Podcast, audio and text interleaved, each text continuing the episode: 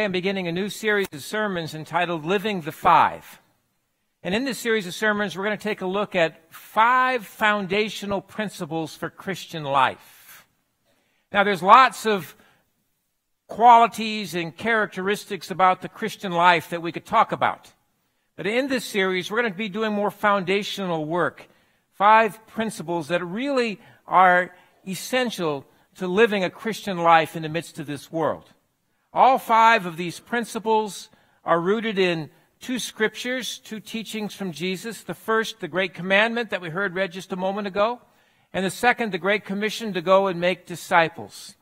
We begin today with the first principle. We cannot do life alone. Let us pray. May the words of my mouth and the meditations of our hearts be acceptable unto thee, O Lord our God, our rock and our Redeemer. Amen.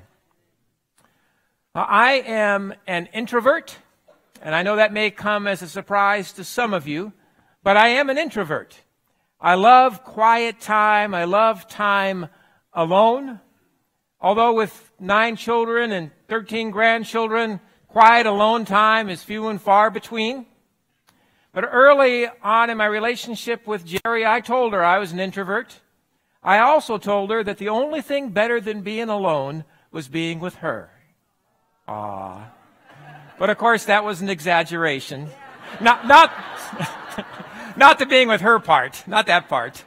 I like being with her. The being alone part. Because I also like being with my children and my grandchildren. And I like being with you all. In fact, I need to be with you. And I'm grateful for the times that we have together. See, the truth of the matter is that as much as I like being alone, it's hard to be a Christian. And it's especially difficult to be a Christian without the encouragement and the support and the accountability that comes with being with other Christians. We cannot do life alone. We need each other.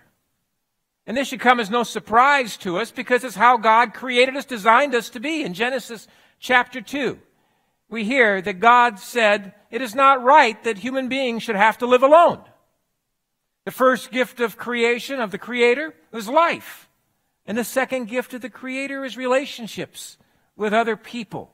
We're created to be in relationship with each other. We are created for a sense of community. We cannot do life alone. But now, having said that, I don't mean by that that we just simply need to make certain we have relationships in our life. I'm talking about something much more specific than that. I'm talking about how it is that we need to be in relationship with other Christians. We need to be in relationship with other Christians. Life isn't easy. And being a Christian isn't easy. We need the support and the encouragement and the accountability that being with other Christians brings. The great German theologian Dietrich Bonhoeffer, while in concentration camp in Germany, wrote about this very thing in his letters and papers from prison when he talked about how hard it was for him to be a Christian all alone. Life is tough. And it brings great challenges, huge difficulties, and significant changes take place in our lives, changing how we have to live our, our lives. And along with that, we can carry with the scars brought on by being mistreated by others, even as we carry the guilt of having mistreated others Along the way, we pick up bad habits. Maybe it's bad habits related to health, or maybe it's bad habits related to gossiping or little white lies, or, well, you know your bad habits. I know mine. And then there's temptations. And whatever temptation is that comes our way, temptation is always for us to live less than God intends. And who's going to help us? Who's going to help us to stay on the straight and narrow?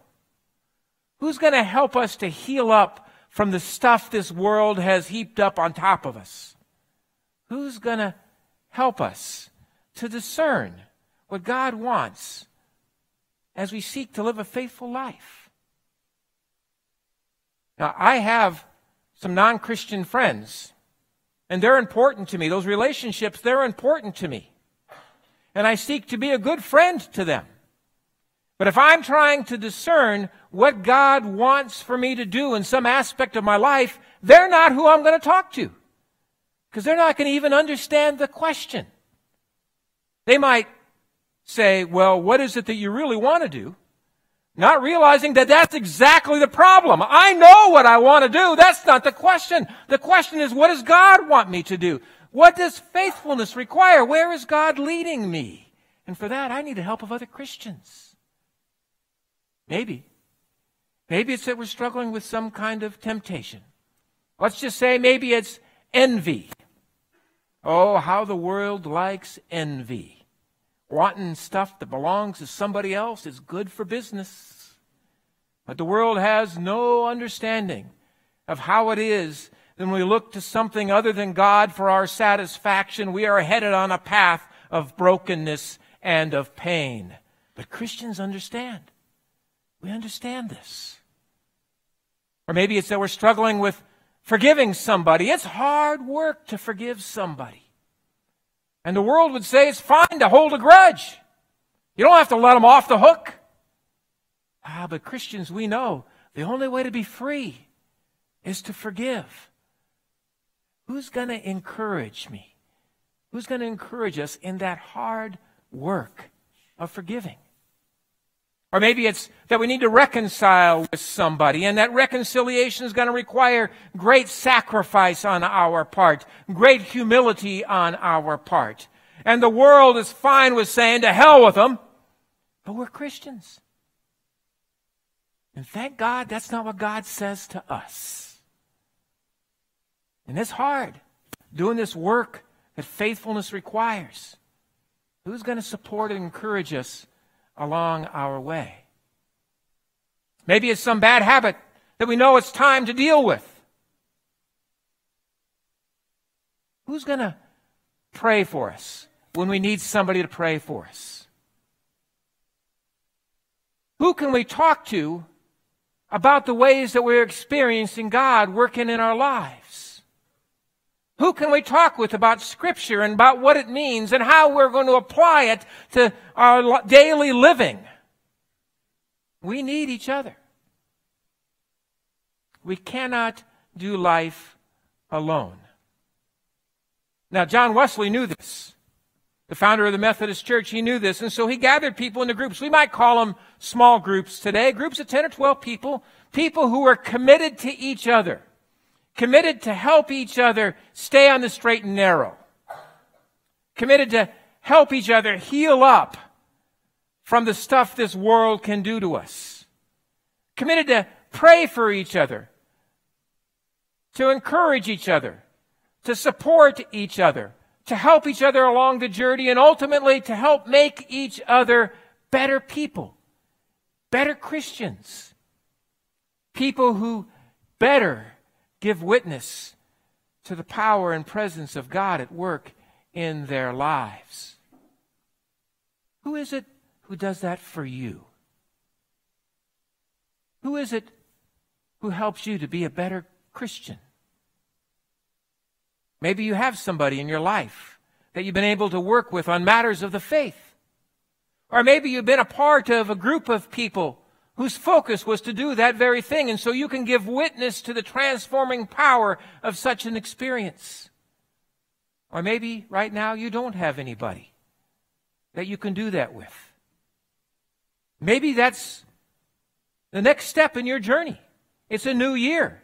Maybe that's what this new year brings. To take this kind of next step, to connect with somebody to help work on matters of the faith. Maybe it means joining one of our community groups. There, uh, new groups are, are beginning right now. And these groups are rooted in this very thing, how it is that we cannot live life alone. We need each other. We need each other. Now, last Sunday, I stood before you and I told you that this past year I had grown in my faith.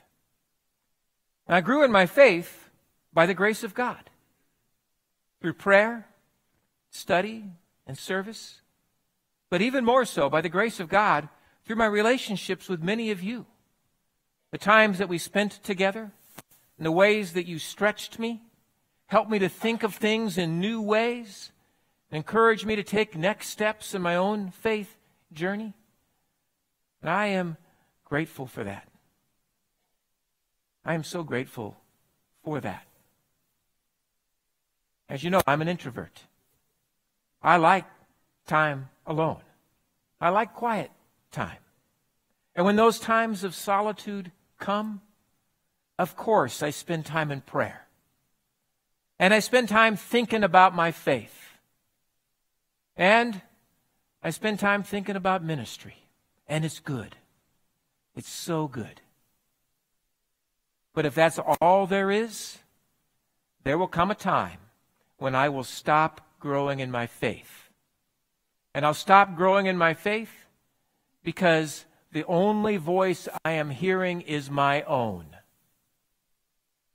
And the only one holding me accountable is myself. And that is not a formula for faithful living and for growth in our faith. Yesterday, some of us gathered together to say goodbye to one of the saints of our church, Jan Long.